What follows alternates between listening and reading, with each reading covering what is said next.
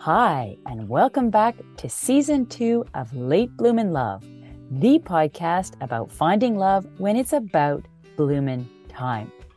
I'm your host, Amanda Klang, and on the podcast, I talk with guests about love and relationships because I'm single and seeking both of those things too. And I hope any listeners in the same situation as me feel encouraged by what they hear. My friend Shelley Morgan joins me after each interview to share her take on the conversation. She's been married for a decade and dated up a storm before that, so she's got experience and wisdom to share. Today's episode is part 2 of my conversation with Kristen Hutchinson, a professor and journalist here in Montreal who researches pop culture and art. Here, Kristen offers her personal take on doing dating differently. That includes a crash course on dating concepts and approaches that make sense for her as a person who identifies as queer and polyamorous.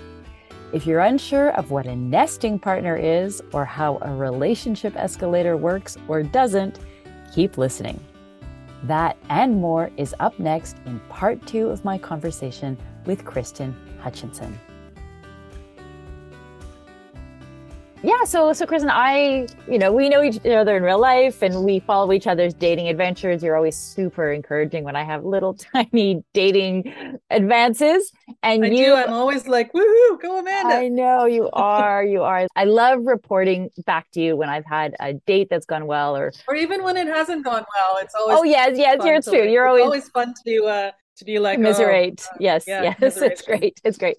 And over the time that I've known you, which has been since the last year, about the last year, a lot of it was we were still locked down, so you've had times of not dating that much, but you do a lot of dating and you're very fearless, and I find it inspirational, and you're so open, it's wonderful. So I'm just curious right now, what's dating like for you at the moment in Montreal? How are you finding things? Well, I've sworn off online dating. Yeah. Which makes me a lot happier. I actually prefer, my favorite form of dating is speed dating. Yeah, because you meet in person. I did that once. You meet in person and it's very time efficient. Yeah, 10 minutes, I think, for my experience, 10 minutes per person. Yeah, yeah. I just did, actually, I just went to a queer poly kink speed dating, only in Montreal, man. It's the best city ever. They said it was queer poly kink friendly. But there was kind of, I think, an assumption that maybe you were one of those things. Mm-hmm. And it was really good because it was a really interesting mix of people, men and women, non-binary people, trans people. I got to meet a lot of people that I wouldn't meet otherwise, and it's interesting how within 5 minutes you can know whether you're interested or not. Yeah, that is kind of interesting. Whereas online, that can take a really long time. Forever, right? Can take so much back and forth. Yeah, you have to meet in person, and then you plan to meet up, and maybe you don't even meet up. Yeah. So interestingly, there wasn't any prompts. So you kind of have to come up with your own questions or whatever. So I started with what have you done this weekend that was fun? That's a nice question. I thought then they can reveal whatever they want. And this was on a Sunday afternoon, which is also a really good time to do speed dating. It's true. Sunday afternoon, because most people aren't doing things on a Sunday afternoon, and it's kind of a nice chill time. So for me, I would much rather get 12 first dates over with within 5 minutes each than spend an hour at first dates. I gave my number to 3 people, and I have 2 dates.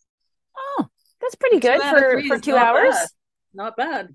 And you said a minute ago that it was a queer, kink, poly, and the assumption was people might identify with any of those. And I think you identify with all of those. I do, yes. So that was good. That was more chances for you. Yeah, no, it was really nice. Did you have an agenda? Were you hoping for a man, a woman? No, anything I was I was just going to get out of the house and just to meet new people, and I didn't have necessarily any expectations. Well, good for you. Check you out, babe. It was good. Nice. I mean, I really think that speed dating is my speed. Yeah, you're not shy. Yeah.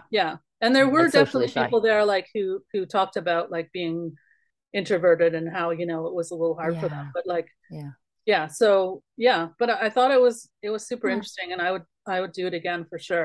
But because you're poly, I mean, and you're queer, and like your sky's the limit. Well, in some ways actually, but in some ways it actually can be quite limiting. Like if you're poly and you're trying to date, you're either going to date other people who are poly, or people who are monogamous and are okay dating poly people, right? Mm. So that's already a smaller amount of people. Mm, but you date men and women, so that kind of broadens your horizons. It does, yeah. Although, there's also less queer women than there are straight men, for example. And I do prefer actually to date queer men if I have my choice. Queer men or queer women? Both.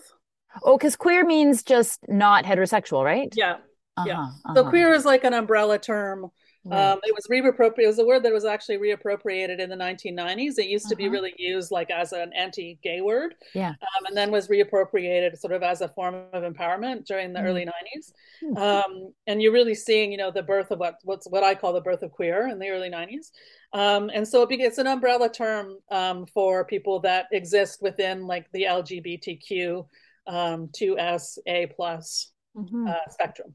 So a queer man that you might date, so it's not going to be a man who identifies as a gay man, I presume. Not necessarily. I mean, it's interesting because some people, will identify as gay and lesbian, like that's their primary identification, but they do occasionally, have sex with someone of the opposite sex. So, I mean, I think, that sexual orientation, we so often think of it as being related to sexual activity, but that in fact, it can be more complex than that. Mm-hmm. So what, can you give me the contours of a queer male identity, a person that you might date as a woman? They would tend to be bisexual or pansexual. Uh-huh. Okay. So I think of those words as interchangeables. And so for me, that meant, being interested in a wide variety of genders, which means that you're interested in dating people of any gender. Mm-hmm. Okay. Or even, people who don't feel they have gender. Or don't. Or, like I also like identify as gender fluid, so I don't see my gender as being tied to male or female, although I'm also very much happy being in a female body, so for me, like, my pronouns are they, she. So I don't even think I knew that. Yeah. Okay, good information. Yeah so but you were saying a moment ago that paradoxically to me that sounds like, wow, Kristen must have to be many dating possibilities, many people who might be interesting for you for a sexual relationship or a romance, like any kind of, but you're saying actually in some ways it's a smaller field, at least. Yeah. Like in some ways it kind of is like, it's not like potentially I could date any man, right? Like, so, unless they're men that don't sleep with women, right? So that's like a wider like a wider pool. Yeah. For women, they have to be women who are interested in having sex with another woman, right? So that's more limiting. Yeah. And there's a lot less of that, like statistically in the world. Yeah. And then when you're poly, some people, a lot of people really want to be in a monogamous relationship, and I'm not interested in being in a monogamous relationship, so that's not going to work for me. So then it's also becomes a little limiting in terms of, well, I have to date someone who's poly or who accepts the fact that I'm poly, even if they are not going to be dating someone else. Yeah, yeah.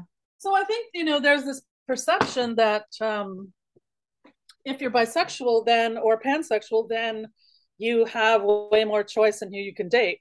And you have a little more choice, true, like you're dating beyond one gender, but the other person has to also be okay with the fact that you're queer and that you're poly. So it's like, so it actually is potentially, it's actually less people than one might think. That's interesting. How did you decide that you were poly? Like, maybe you can just define it, actually. Yeah, so polyamory means many loves. I mean, usually we think of polyamory as you are, you know, in a relationship with someone, you live with that person. So that would be termed a nesting partner. To me, it just feels like, you know, I'm just a big bird. Yeah, it does sound like that. But yeah, I always imagine Big Bird from Sesame Street whenever someone says nesting partner. But, and then you have like other partnerships outside of that, right? So you have, you know, like what's sort of perceived as being maybe a primary relationship. And then you have sort of other relationships outside of that. But poly means a lot of other things too. Like poly, you know, some poly people only have sexual relationships. They don't have romantic relationships, you know, so, or some people, you know, consider themselves solo poly, which is what I could kind of consider myself, is that I like to live alone. Like I'm not interested in forming a nesting relationship partnership with someone, but I am, you know, interested in having romantic relationships. I'm interested in commitment, but I'm not always interested in commitment, right? So it sort of, it depends on the person. So like right now I'm dating someone who, you know, I see once or twice a week. We're definitely sort of developing, you know, more of a relationship. We talk every day, you know, he sends me good morning, beautiful messages every day. He's very sweet and lovely. Nice. And then, you know, I also have a very occasional sex partner who I saw recently, and he kind of pops in and out, you know, of my life here and there. Yeah. And now I'm going to be having a date with a woman this week, and then with a non-binary person who is also trans. Wow. And is your fellow that you've been seeing for the last few months, and I get little updates. I'm super happy about this. And so I guess he knows what you prefer, and that's fine with him too, I guess. Yeah. So we have a rule that if we're going to be having sex with someone else, or have a date with someone else, that we have to tell each other. So, you know, that's the main rule. So transparency. Yeah, I think the thing about poly that's really important, and one sort of thing about poly that is really crucial, is that everyone is aware of what's going on. Right. So you're aware of who all your other partners are. Yeah. You know, like you don't necessarily have to meet them, but you're aware of who they are. Or aware that they exist. And that's really important. So it's not, you know, everyone sort of thinks of it as being cheating, but it isn't cheating. It's actually like quite a great degree of honesty. Yeah. And people kind of talk about two main relationship structures in poly. So one of them is called parallel poly. So you have relationships that are that are, you know, separate from each other. Yeah. So say, for example, I'm dating woman X, and I'm also dating man W. And those two relationships, you know, exist parallel, you know, like they don't, your two partners don't spend time together. Yeah. And then there's kitchen table poly, which kind of assumes, you know, the formation of what's called a polycule. So it becomes almost like a series, like a grouping of relationships. You'll spend a lot more time together. You'll spend more time, you know, potentially with your partners. Right. Yeah. So there's these two different sort of organizational structures. I kind of exist between those two things. And I like the idea. I'm more of a parallel poly person, but I don't mind my partners meeting. In fact, I kind of like, if I'm like actually like in a relationship with two people in Edmonton, I was in a relationship with a man and a woman at the same time. And, you know, if I had parties, they would meet each other. Like I met her wife.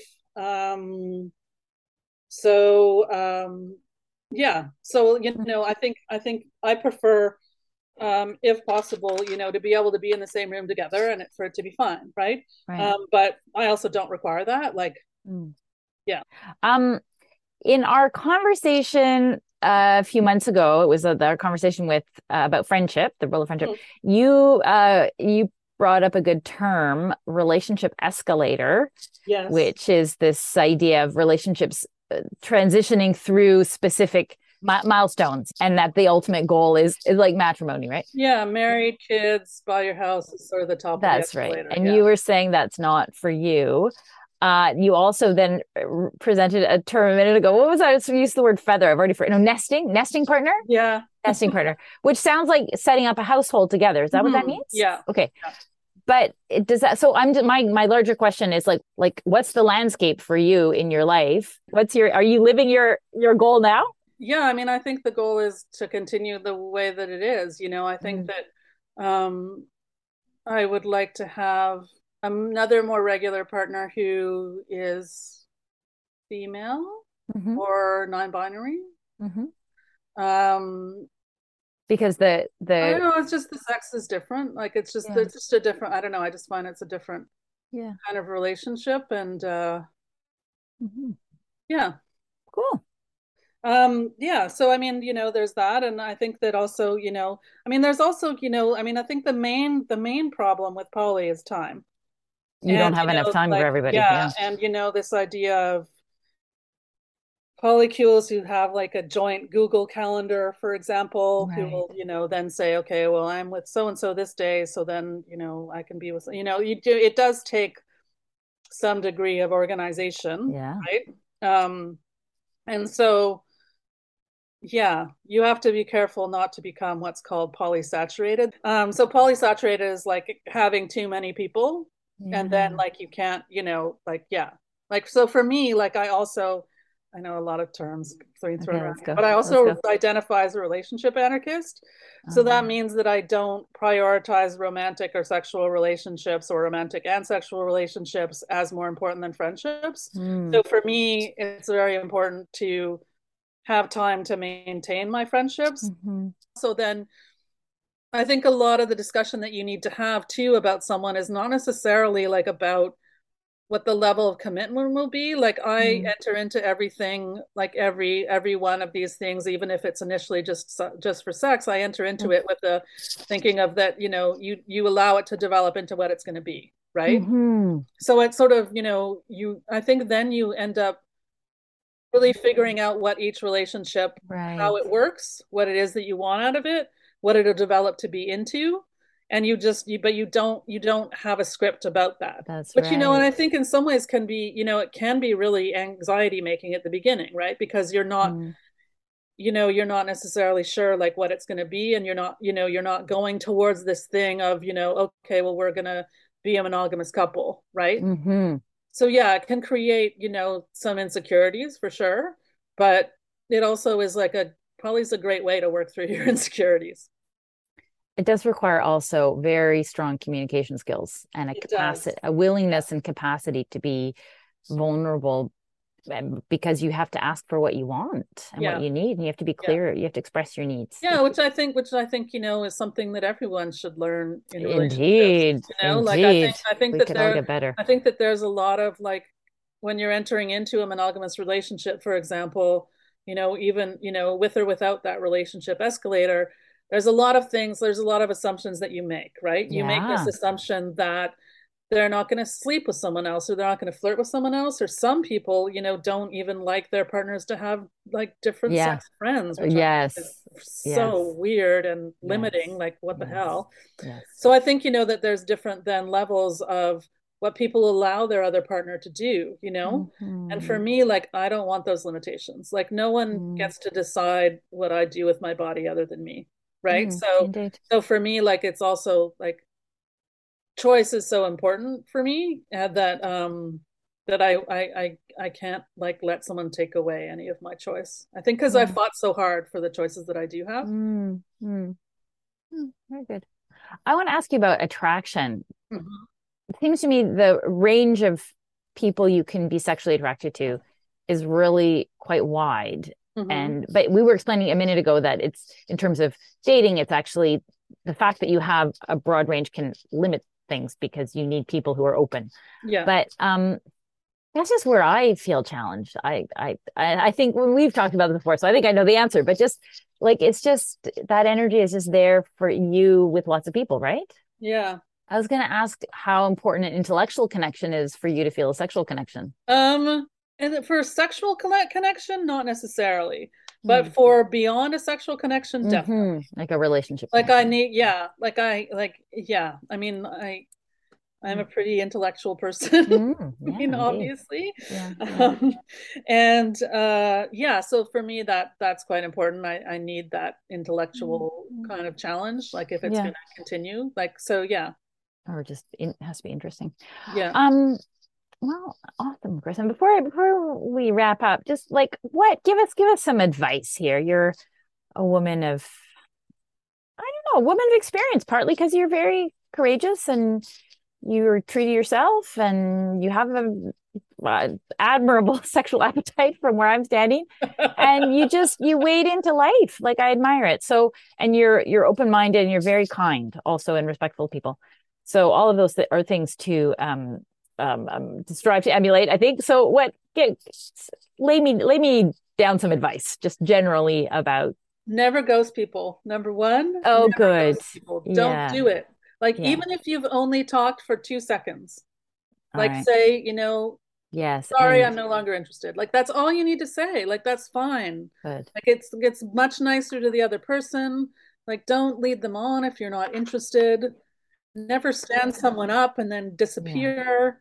Yeah. Like, I think that online dating really creates this lack of respect for each other as human beings. And I think that's really horrible. Yeah. And I think because, if you're thinking about, for example, how I used to date, like when I was in my 20s prior to the internet, that, you would meet people through friends, or you'd meet people at a party, or you'd meet people in a class if you were in school or whatever. And so there's often that person had connections with someone else in their life. So they would get told off by someone else if they treated you badly. That's right. There's no connection potentially, right? Yeah. So people feel like they can be as mean as they want or not take care. And I think it's important to take care. Like, I think that, even, every time I go on a date and, when I was doing online dating, horrible first dates, and it wouldn't go well, I would always message afterwards and say, thanks so much. It was great to meet you, but I don't think like this is going to work. Yeah. Right. Yeah. So every time, like very purposely, every time. And it's not hard to do. No, you don't have to say a lot. You can just sort of say like, this isn't working for me, Sometimes then people like want to know why. I think, and I think it's kind of better to maybe not go into that. Yeah. Like I think that also is kind of kind. Like it's kind to say things, but it's also kind sometimes to not say things. Absolutely. And so, let people down gently, like we're all out here in this harsh world trying to, find connections. Yeah. And so like be kinder to each other.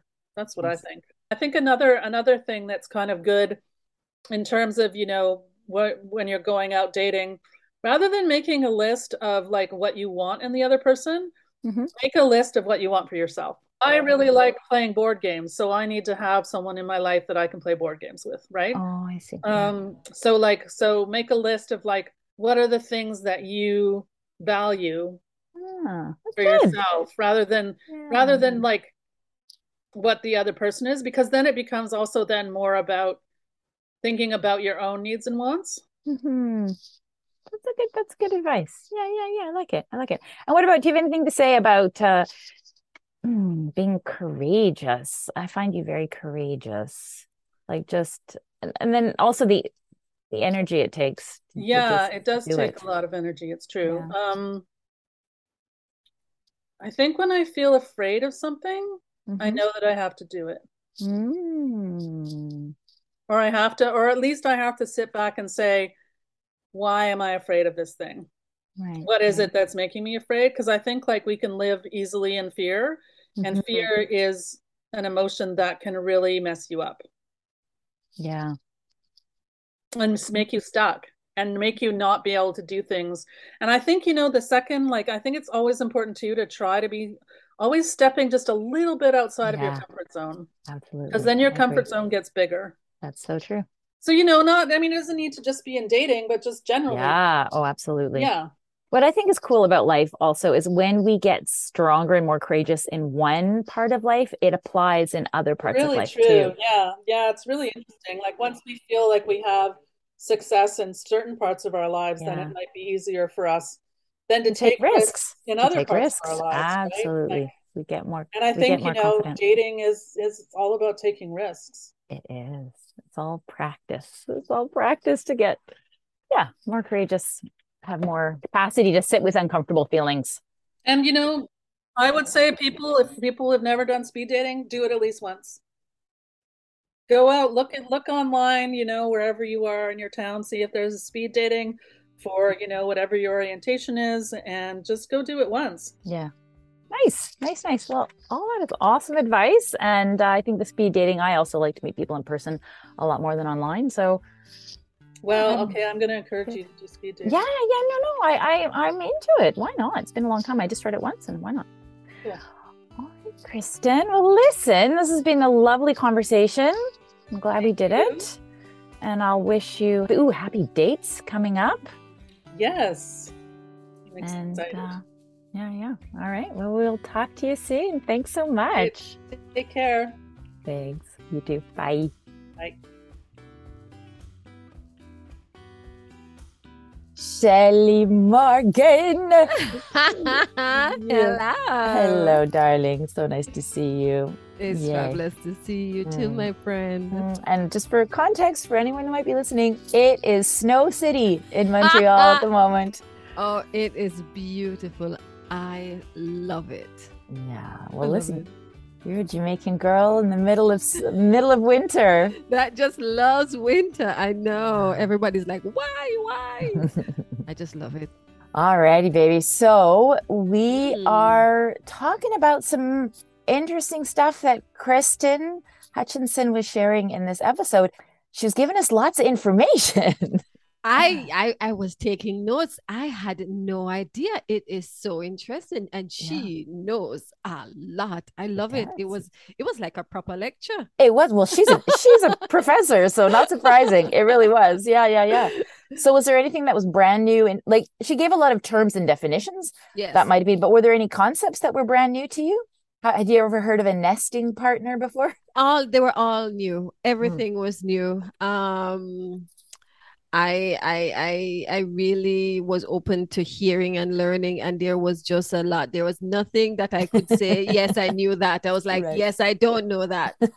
But she said it with such love and care that it affords me to see that it's all about people wanting to connect. That's what it really is. And connect in different ways, in different spaces, with different people. And she mentioned it, trust, it's huge. So that I just found that, and it's a common thread, and that's why we're humans, is really to connect. One of the concepts that Kristen brought up, which we had discussed in a previous episode, relationship anarchist, where for Kristen, she doesn't want to put romantic or sexual relationships on a pedestal above other kinds of relationships. So that's quite interesting, actually. When she spoke about relationship anarchism, as we get older, I think we definitely need to even be more deliberate in highlighting and paying attention not only to our romantic relationships but to our friendships, because as we know, statistics shows that a lot of times as women, if we have male partners, they sometimes, more times than others, pass on, die before us. And so we have to create these relationships outside of our union, be it with someone of the same sex, somebody of different sex, it doesn't matter.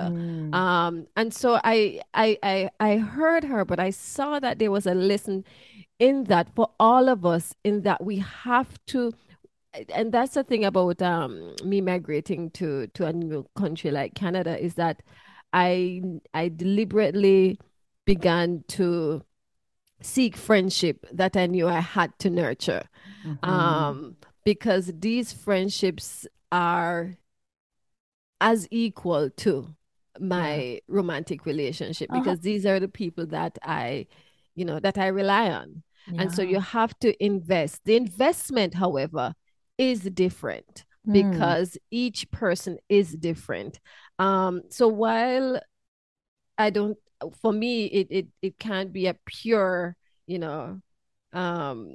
equal, but creating strong bonds, and different types of strong bonds is essential for us as human beings as we age, to ensure that we age well, because that social connection, and not only romantic relationship, but having friends that are 10 years younger than us, 20 years younger than us, have friends that are 100 years old, 80 years old, that kind of balance, have friends that are bi, queer, whatever, you know? So I found that quite interesting, and a lesson was there for as we age. That's a really good point. So I'm just going to stop you just to really underline that. Yeah. Yeah, so it's a slightly different spin on that term, relationship anarchy. Yeah. But to really appreciate that we're more alike than different. Oh, yes, we are. And we need each other. We need each other, and we need connection. Yeah. But what I wanted to say was this other term she talked about and we had discussed before is relationship escalator, which is the idea that when you meet a person, if you like each other, then the sort of expected development of the relationship is really in one direction of ever more exclusive, with the goal of eventually living together, maybe getting married, or just like sharing a life in a totally monogamous, exclusive way. And she's, of course, Kristen is not about that at all. I am on that ride all the way to monogamy. Yeah. However, the thing about an escalator is that you have different levels. True. And you can decide to touch a button and come off. You can come off at any time. Yeah. And that person can get off with you, or that person can go back down again. Yeah. It is, and she said it's about choice. We all have choice. Even when you think you don't have a choice, you're choosing not to have a choice. You and as humans, and a lot of us have more choices than others. I mean, we're quite blessed. Mm-hmm. But again, the escalator only goes as far as the button that you last pushed. There, that's a good metaphor too. Yeah. But that's a good point. Absolutely. Doesn't have to only go to one destination. Good point. And it's so funny, at where I work, we have these escalators up to, I think it's like, it goes up to like the 26th floor. Yeah. And there's one set of escalator that goes up to the 12th floor, and you actually literally have to get off, go around and get on to another set. Yeah. And that set goes all the way up. Mm-hmm. And then it, you know, so again, it's a metaphor for life. Yeah, you decide, you choose, and at any time you can just slam those brakes and get off. It's true. Or you can, like me, still be pretty much at the bottom of the escalator. But that's fine. Meeting all kind of new people. So that's exactly right. And Kristen was talking about speed dating as just like a format. And I've not looked into it yet, Shelley Morgan, but maybe. Maybe before we talk next, that's going to be my homework. Yes. Find a speed dating something or other, and make a plan, and then tell you about it. Yes. Maybe that. Go do it. I will. And I will just tease about what we're going to be talking about next time, which I'm very excited, because you, my dear, are the guest next time. Yes.